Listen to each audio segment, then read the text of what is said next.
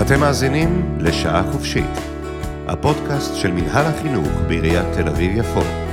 כאן נדבר על מערכת החינוך העירונית, רישום, שיבוצים, פתיחת שנה ועוד. הצטרפו אלינו לשעה חופשית. ברוכות וברוכים הבאים לפודקאסט שעה חופשית, חינוך בתל אביב-יפו. אני ענת מאור, יועצת מקצועית של תוכנית ההורות העירונית, ולצידי היום נמצא איתמר קורן, מדריך הורים במרכז ההורות העירוני. היי, איתמר. היי, ענת. איזה כיף שאתה פה איתי ביחד. תענוג גדול. לגמרי, אז היום אנחנו הולכים לדבר על אחד הנושאים ה... וואו, לא רוצה להגיד, מלחיצים, מרגשים, משמחים. אה, הורים והורות שמעלים בפעם הראשונה, או אולי אפילו בפעם השנייה והשלישית, ועדיין נורא מתרגשים, לחוצים וחוששים. אה, ילדים לגן העירוני, למסגרת עירונית. אה, מהגן הפרטי, ממשפחתון, ממטפלת, ונדבר קצת על העלייה לגן העירוני, ננסה ליצור קצת ביטחון במקום שיש בו הרבה ערפל ואי-ודאות. ואם אני אומרת אי-ודאות, אז אני חושבת כבר רק, רק להסתכל על התקופה הזאת, ככה כמה ימים לפני, 1 בספטמבר, תחילת השנה, אנחנו נמצאים בתקופה לא פשוטה, בלשון המעטה. לא ברורה. לא ברורה לגמרי, אולי לא ברורה זה מדויק יותר אפילו. אמ, כן, הרבה, הרבה אי ודאות בסיטואציה שגם אם לא הייתה בקורונה, היינו מסתובבים עם אי ודאות. אמ, אתה אומר, בלי קשר ראשון... לקורונה. כן, בכלל. גם בלי קשר, הקורונה מעצימה את זה כמו כל דבר, היא איזשהו אה, אה, מגביר קול, מגביר אור, מגביר תחושות ואי ודאות. אבל זה, זה גם, גם אם לא היינו בקורונה, זה מעבר משמעותי, והוא אה, אה, גדול יותר אולי קצת מהמעברים הקודמים, כי אנחנו, זאת הכניסה בדלת הראשית למערכת החינוך הממוסדת, הממלכתית. עד עכשיו בחרנו את הגן ואת המשפחתון או את המטפלת, ואולי בפינצטה ככה בררנו לפי מה שמתאים לנו, וכאן האפשרויות הן קצת יותר מוגבלות ויש יותר אילוצים, והמערכת היא יותר uh, גדולה, ויש לה דרישות אחרות, וצריך לשים לב לזה. נכון, אז בואו נדבר קצת באמת על הדבר הזה שנקרא מעבר. מה זה המעבר הזה? אנחנו אומרים מעבר, מעבר, מעבר, אבל מה זה אומר מעבר? זו שאלה טובה, זו שאלה שתמיד אנחנו שואלים, הרבה פעמים, לא, לא יודע אם תמיד, אבל הרבה פעמים אנחנו שואלים הורים במפגשים שלנו, מה מעבר אומר מבחינתם? כי מעבר אה, אומר לכל אחד משהו קצת שונה, וכל אחד צובע את זה קצת אחרת, ולכל אחד יש, או ואחת יש חוויה אחרת ממעברים בחיים שלהם, אה, כאלה ואחרים, ולכל אחד יש דיאלוג אחר עם זה.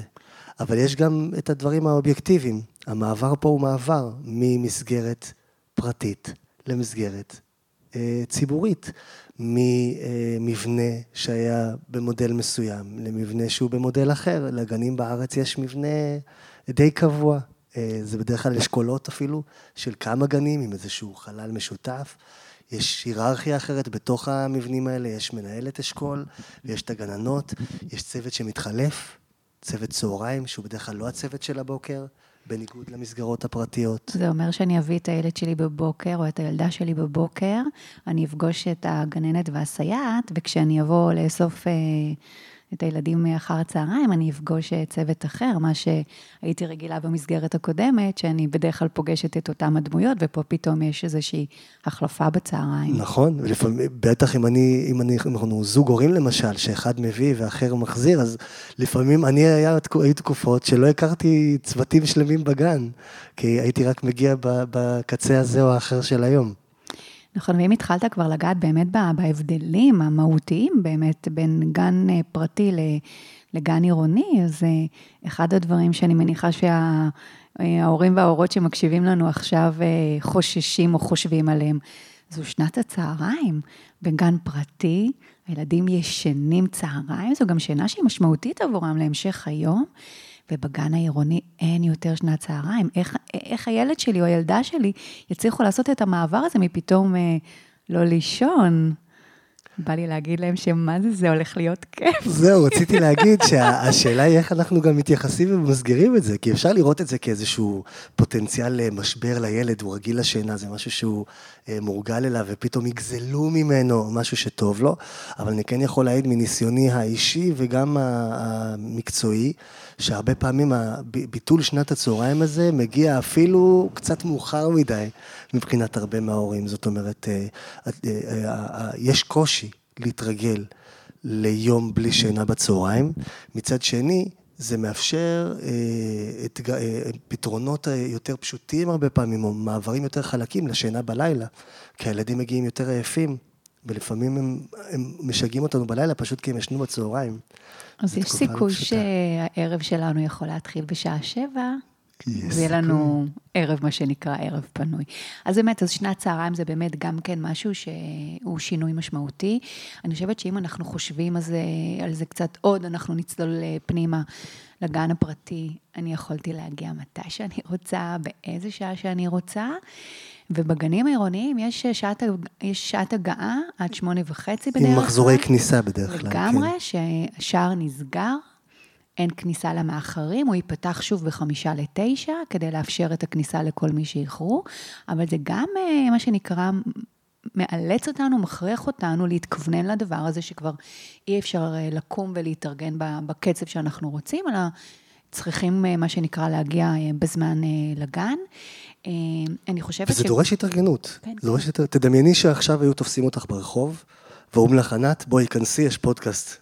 דוחפים לך מיקרופון לפרצוף, ואומרים לך, תתחילי לדבר. זו חוויה אחרת לחלוטין, מאשר כשאמרו לך כמה ימים לפני, ונערכת לזה, והתכוננת, אה, אפילו ברמה הרגשית, לאו דווקא ברמה של התוכן. ו- וכולנו צריכים מעבר אה, יותר נינוח כשיש לנו את הזמן לעכל אותו. ולכן אני אגיד משהו שאולי חלק מההורים קצת לא יאהבו לשמוע, אמת קצת כואבת, אבל כן, יכול להיות שלקום יותר מוקדם, כדי לאפשר את הכניסה לגן בצורה יותר נינוחה, ולא לעשות הכל ברגע האחרון, ואני בתור אחד שעושה דברים ברגע האחרון, זה דרש ממני התאמות לא פשוטות, אבל זה גם, זה משהו שאני אצטרך לחשוב עליו. כן, לקום רבע שעה קודם, אני כהורה, בשביל, אפילו בשביל עצמי, או בעיקר גם בשביל עצמי, להתארגן, לשתות רגע את הקפה שלי בשקט, ואז להתחיל את כל ההתארגנות. נכון. כדי בטח. שאני אצליח אה, לדאוג לכך שילד שלי יגיע אה, בזמן לגן, זה אפרופו חלק מהתפקיד שלנו, וחלק מהאחריות שלנו כהורים. וגם לילד, להגיע בזמן לגן, זה להגיע קצת לפני הזמן, כי יש הבדל בין החוויה כשאתה נזרק לתוך סיטואציה שאתה כבר... הגענו בשיא הפעילות שלו ואתה צריך למצוא את עצמך, לבין כשאתה יכול להיכנס בצורה יותר נינוחה ולמצוא לך קצת את המקום. בגנים בדרך כלל בשעות המוקדמות יש זמן הסתגלות כזה, שכל ילד יכול לעשות ככה קצת מה שהוא רוצה, למצוא לו איזה פינה. לבחור, לשחק במה שהוא רוצה, כי עדיין רוב הדברים פנויים ולא נתפסו. נכון. אה, לגמרי. אה, אני חושבת שאם אנחנו מסתכלים על עוד אה, שני... אה, הבדלים משמעותיים בין הגן הפרטי לגן העירוני, אז באמת אה, בגן הפרטי הילדים והילדות שלנו קיבלו המון עזרה מהצוות. ב- בלעשות את הפעולות הכי קטנות, ואפילו לפעמים הוא היה בוכה, כבר הגננת ידעה בגן הפרטי למה הוא מתכוון ומה הוא רוצה, והוא לא היה צריך להגיד. ועכשיו, בגן העירוני, כשיש אה, גננת וסייעת עם כמות גדולה יותר של אה, ילדים, יש איזושהי דרישה לעצמאות. אמ, וזה רגע בשבילנו ההורים ככה, שמקשיבים לנו, שימו לב, האם כשילד שלכם רוצה לבקש משהו, מבקש את זה בבכי, בהתבכיינות כזאת, איפה אני יכול רגע, או יכולה רגע לעצור את זה ולהגיד לו, בוא תגיד לי מה אתה רוצה, בוא, בוא תספר לי, בוא תגיד לי מה אתה מרגיש, בוא מה שנקרא, תבקש את הדבר הזה, ולא תבכה אותו כמו שאני רגיל ומקבל מענה, כי הגננת לא יודעת כשהוא בוכה למה הוא מתכוון, ואני כן רוצה לעודד את השיח. והדבר הנוסף, נושא, אחד הנושאים לכל מי שהילד או הילדה שלו עדיין לא נפרדו מחיתולים, אני גם שמה סלש מוצצים, אבל מוצצים אולי זה קצת, אה, יש עוד אה, גנים שאפשר להגיע בהתחלה, וזה זה בדרך כלל מנוהל, אה, יש בית למוצץ ויש שעות כן, שבהן כן, מותר. כן, יש לזה איזשהו פתרון אה, קונסטרוקטיבי במסגרת, אבל באמת אה, בגן הפרטי אפשר היה להגיע עם חיתולים, עדיין להזדקק לעשות את הצרכים בחיתולים, וכשאנחנו מגיעים לגן עירוני, יש איזושהי ציפייה שהילדים כבר יגיעו כשהם נפרדו מהחיתול, ומה שנקרא, לקחו עצמאות על הצרכים שלהם, אחריות, ופועלים בעצמאות כדי לעשות את מה שצריך בשירותים, וזה גם כן איזשהו מעבר משמעותי עבור ילדים שעדיין לא סיימו את התהליך, או שרק מתחילים אותו ממש ממש עכשיו.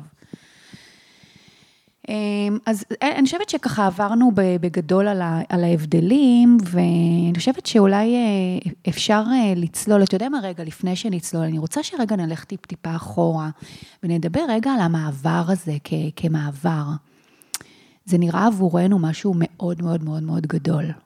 אבל כשאני חושבת על זה, ונראה לי שתסכים איתי, כשאנחנו מדברים על מעבר, אז למעשה אנחנו מדברים על איזושהי, אה, בשיחה מוקדמת שלנו, דיברנו על אה, שינוי כזה, יציאה מהאיזון שאנחנו אה, נמצאים בו, משהו שהולך ומשתנה, ואולי זה רגע להסביר או ככה לחדד את הנקודה הזאת לכל מי שמקשיב לנו, שמעברים זה חלק מהחיים שלנו.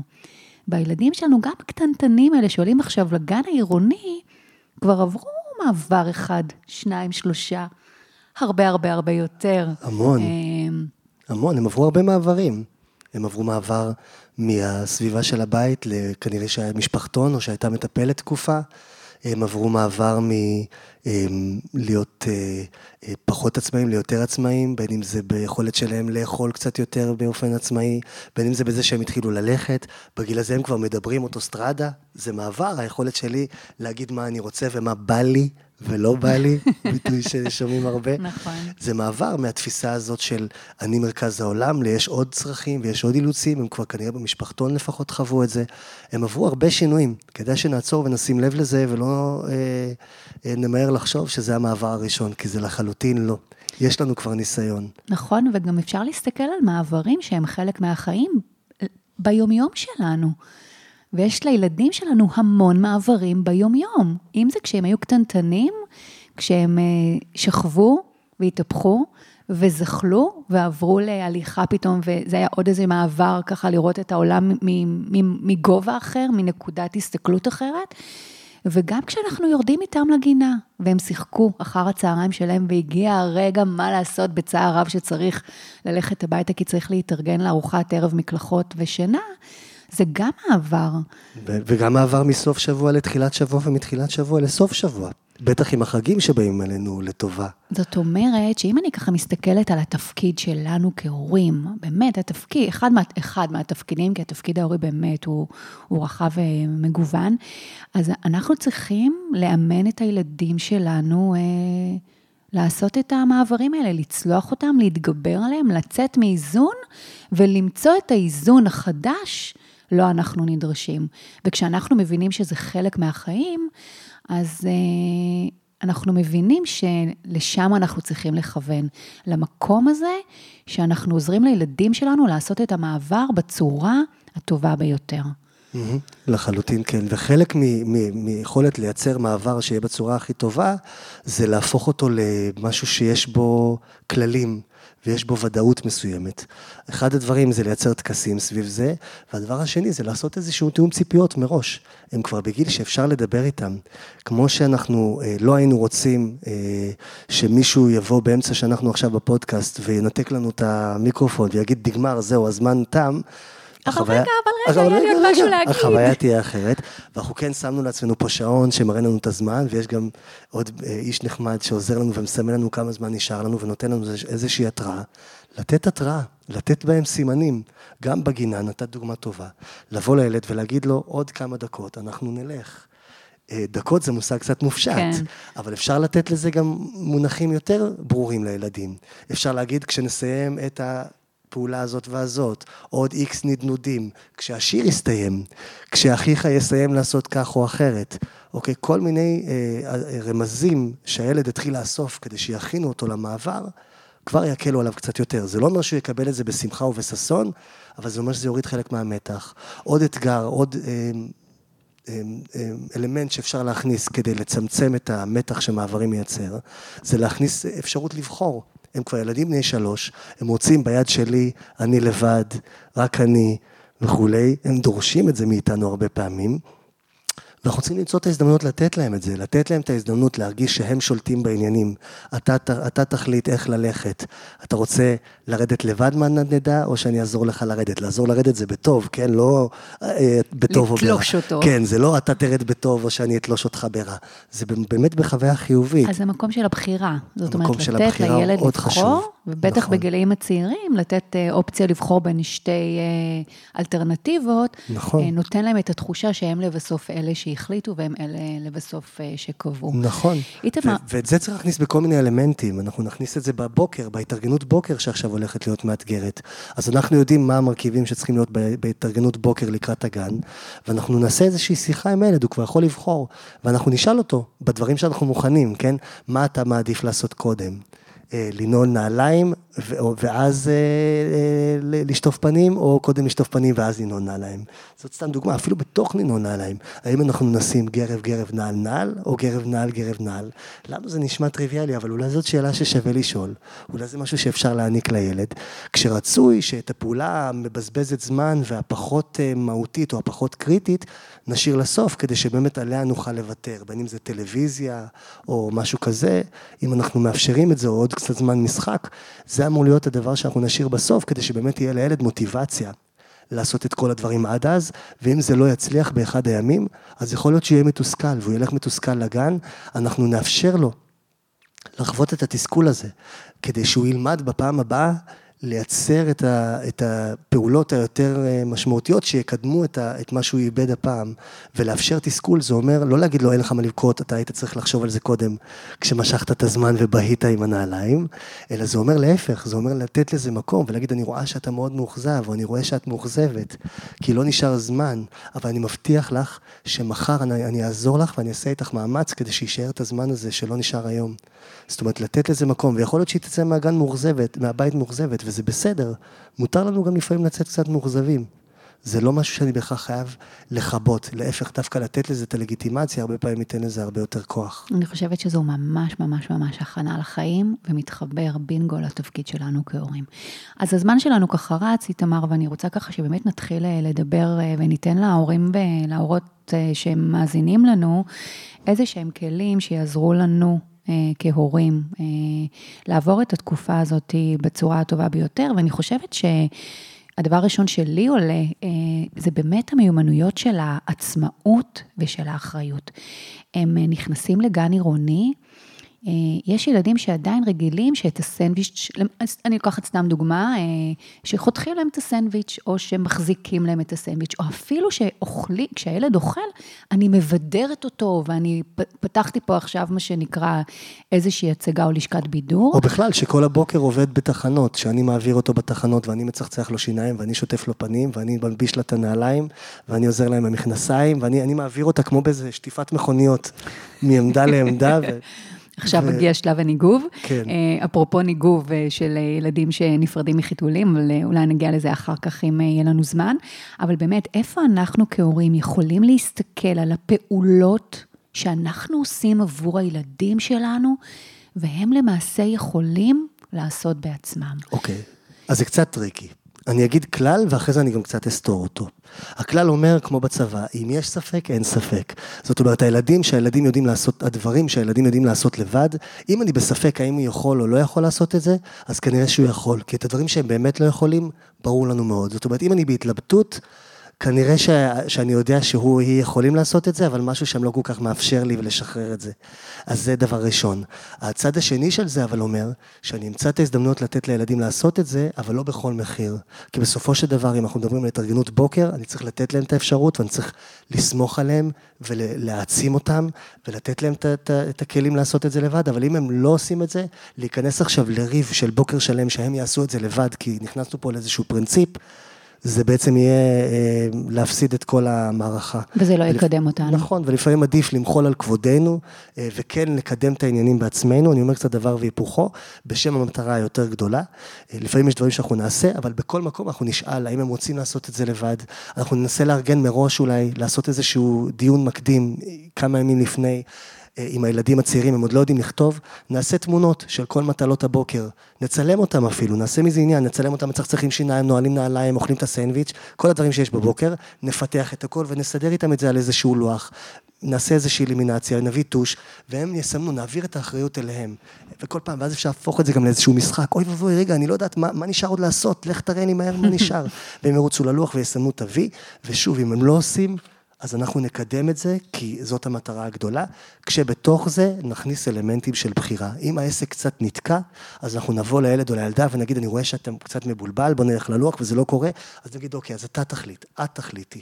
מה את רוצה עכשיו? את רוצה שאני אעזור לך לנעול נעליים, או שאת רוצה שאני אלך לצחצח שיניים? כשבבסיס שלי, המטרה שלי זה לפתח את העצמאות ואת האחריות שלהם. יכולת כל הבחירה המקומות והעצמאות, נכון. שאני יכול לאפשר לילד שלי לבחור, לנהוג בעצמאות ולקחת אחריות, ובאמת לחשוב גם על הדברים הקטנים, על לסדר את התיק, על לשים את הכוס של המים, על להכניס את הבגדי החלפה שצריך, הדברים האלה הם ממש הקטנים שאנחנו רגילים לעשות אותם, להעביר לילדים. אפילו להתייעץ איתם, תחשבי איזה דבר זה לילד או לילדה שאני יורד איתם לרחוב בבוקר, לכיוון הגן, עוצר לרגע, ואומר, אני, אני לא יודע מה לעשות, אני לא יודע מה להחליט. אפשר ללכת מהדרך הזאת, שהיא יותר קצרה, אבל עם יותר מעברי חצייה, או בדרך הזאת שהיא יותר ארוכה ויש עצים ונוף. מה לעשות? אני לא יודע מה להחליט, ולתת להם לבחור. אה, נכון. אני רוצה להתייחס לעוד נקודה שאנחנו יכולים ככה, שיכולה לעזור לנו לעבור את התקופה, זה באמת לעשות את ההכנה מראש. אנחנו בתקופה של אה, אי-ודאות, כמו שפתחנו ואמרנו, ואנחנו צריכים להפוך את כל הדברים שאנחנו יודעים, גם שהם יהיו ידועים לילדים שלנו. אנחנו מאוד מקווים שבאמת השנה תיפתח ב-1 בספטמבר, ממש בימים הקרובים, אבל זה הזמן להתחיל לעשות טיול הגן, לראות איפה הגן. הגנים סגורים בדרך כלל, אבל אפשר לראות את המבנה, להכיר את הדרך. להכיר את הדרך, להסתכל אפילו על הגדר, לראות אם אפשר ככה להציץ בג... בין הברזנטים שתלויים או לא תלויים, ולראות אולי שם איזה מ- מ- מגלשה או נדנדה. לנסות להיפגש עם ילדים אחרים מהגן, לגמרי. כדי להכיר אותם קצת לפני. נכון, המקום הזה של אה, כל הרשתות החברתיות יכול מאוד לעזור לנו. כולם כבר יודעים באיזה גנים הם, כולם קיבלו שיבוצים. אנחנו יכולים לייצר לילדים שלנו איזשהו מפגש חברתי בגינה, כדי שיהיו פנים מוכרות, אה, והם יוכלו לאט לאט לעשות את ההיכרות הזאת כבר בימים שנשארו לנו אה, בגינה. אה, אני רוצה שנדבר על אה, אה, טקס פרידה. חשוב, חשוב מאוד. כן. מה זה טקס פרידה? מה החשיבות שלו? נעשה את זה ככה בקצרה, אבל את כן, אז עיקרי נהיה הדברים. ממוקדים. אז קודם כל, מה זה טקס? טקס זה איזשהו סט של פעולות קבוע ומוגדר מראש. וטקס מייצר ודאות בסיטואציה של חוסר ודאות, ובגלל זה הוא מאוד מאוד חשוב. אה, וטקס פרידה הוא שוב סט של פעולות שאנחנו מייצרים עם הילדים שלנו, שיעזור להם להבין מתי אנחנו נפ- אנחנו נפרדים, כי זה אחד האתגרים במעבר לגן, הפרידה בבוקר היא עניין לא פשוט, בטח גם עם הילד, אפילו אם הילד שלי במרכאות מתנהג יפה, לא שזאת התנהגות יפה או לא, ונפרד יפה, אתם תראו, מי שזה פעם ראשונה, זה קקפוניה שלמה של בכי ודמעות ונזלת בכניסה לגן, וגם אם הילד מגיע הכי בטוח בעצמו ועם כוחות, לפעמים האווירה מסביב אה, משפיעה גם עליהם, ו- ו- ויש איזושהי הדבקה רגשית. של כל הלחץ שיש שם בגן, ואנחנו אומרים לעצמנו, למה הילדים האחרים לא יכולים להיות שקטים כבר, ולעזור לו להירגע, אבל אין מה לעשות, אנחנו החיים הם לא כבקשתך, לפעמים הסיטואציה היא מאתגרת. אז אחת הדרכים להפחית את, ה, את הקושי שם, זה לייצר טקס מוסכם, שנדבר עליו עם הילדים מראש. אה, לדבר איתם על זה באווירה טובה, על שוקו אני קורא לזה. זאת אומרת, זה לא יהיה עם איזושהי אצבע מורה שאומרת, אנחנו נעשה ככה וככה ואתה תתנהג יפה ואחרת או את, אלא זה יהיה באווירה טובה, נשב על איזשהו שוקו, על משהו שהם אוהבים ואנחנו מוכנים שהם ייקחו מבחינה בריאותית, יכול להיות שלחלקנו שוקו זה קצת אה, צורם באוזניים, אז משהו אחר. זה לא חייבת להיות גם שיחה עם התחלה, אמצע וסוף, זאת יכולה להיות שיחת טפטופים. מה שנקרא, כי לילדים אין הרבה קשב. בדרך רגע למכולת, כשחוזרים מאיזשהו חוג, בזמן המקלחת, לפני השינה, אנחנו מעלים את הנושא ואומרים עוד מעט תהיה את הגן ואנחנו נצטרך להיפרד ואסור לנו להיכנס בשער, ואנחנו נעשה את זה, ב... נמצא איפה לעשות את זה, אולי נראה להם גם לפני זה איפה זה יהיה, ונחליט ביחד, בשיתוף איתם, על איזשהו סדר פעולות שיגדיר את הטקס הזה. זה צריך להיות טקס פשוט, שבו אנחנו תולים את התיק, שמים את הבקבוק במקום שלו, חיבוק, לחיצת יד כלשהי, אולי איזשהו שיר או איזשהו אה, משפט כזה מחזק, שאנחנו אומרים אמא, ואמא, ו... איקס לנצח נצחים, או משהו כזה, איזשהו משפט כוח כזה, אה, ואנחנו נחליט עליו ביחד, ניתן לילדים את הבחירה, וברגע שהגענו לאירוע עצמו ועושים את הטקס, נעשה אותו כמו שצריך, ניפרד, אנחנו לא בורחים ולא נעלמים לילדים, למרות שלפעמים זה, אה, זה קוסם לנו, כי זה בסופו של דבר, זה רק הנזק עולה על התועלת. אה, זה יכול להיות טקס שאנחנו עוברים לחלון ומקישים על החלון ונפרדים, שמים יד על החלון, כל אחד כיד הדמיון הטובה. ברגע שהגדרנו את הטקס, חשוב מאוד שנעמוד בו ונסמוך על הצוות. זה, אה, זה, אני אגיד משהו שאולי קצת יצרום לחלק מהאנשים באוזניים, אבל חשוב להגיד אותו.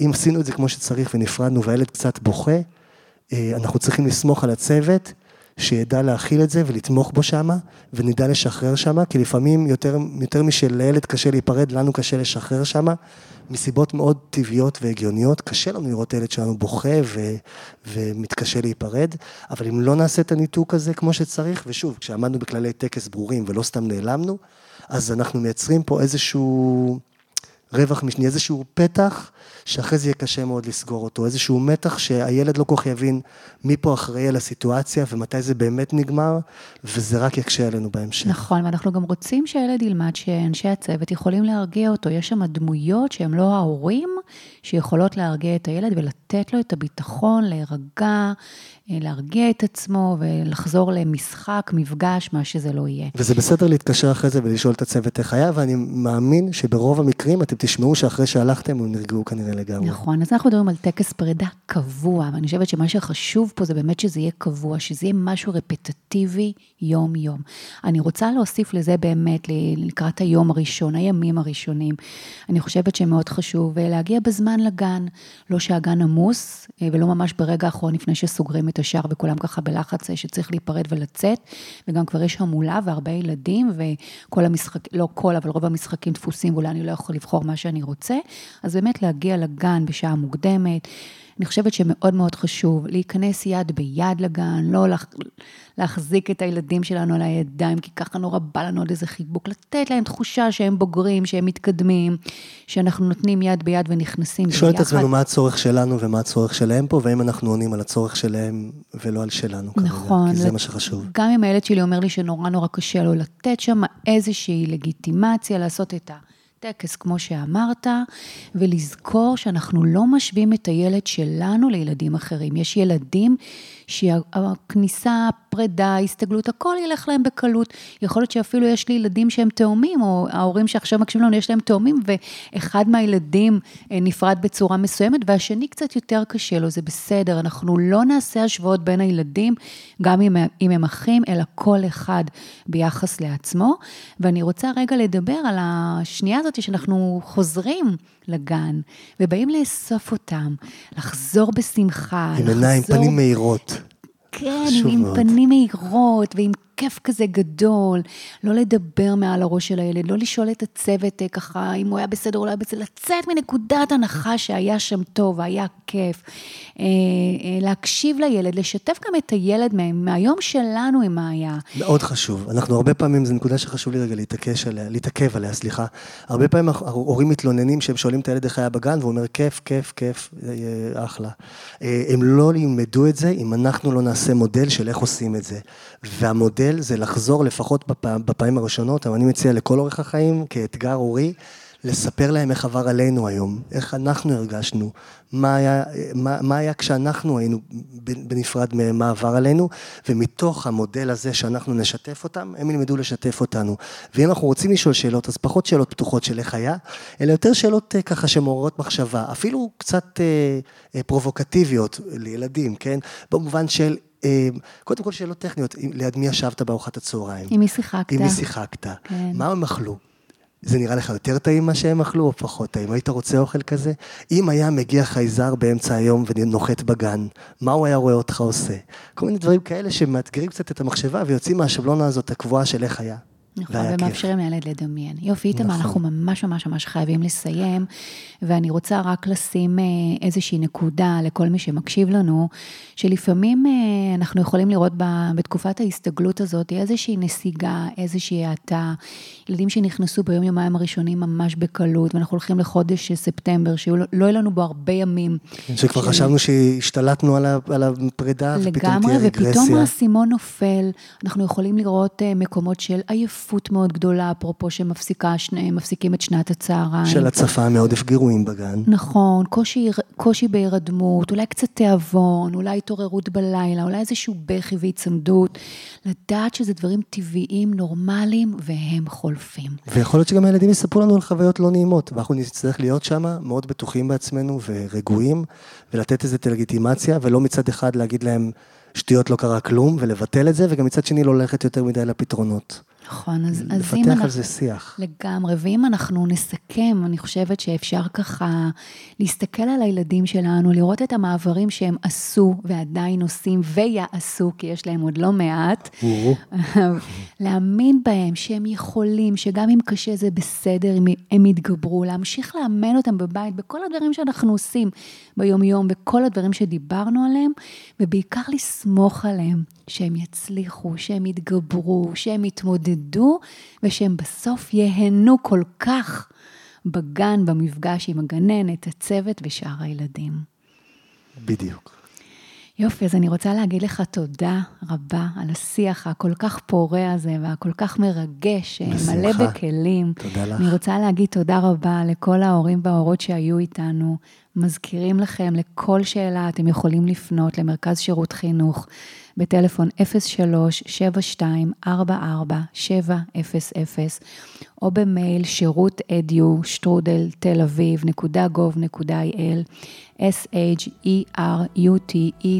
שטרודל תל אביב אה, עם מקף אמצעי נקודה גוב נקודה איי-אל או כמובן לשלוח לנו הודעה לפייסבוק של חינוך בתל אביב-יפו. אנחנו מאחלים לכם שתהיה שנת לימודים פורייה, בריאה ומוצלחת. אמן. תודה.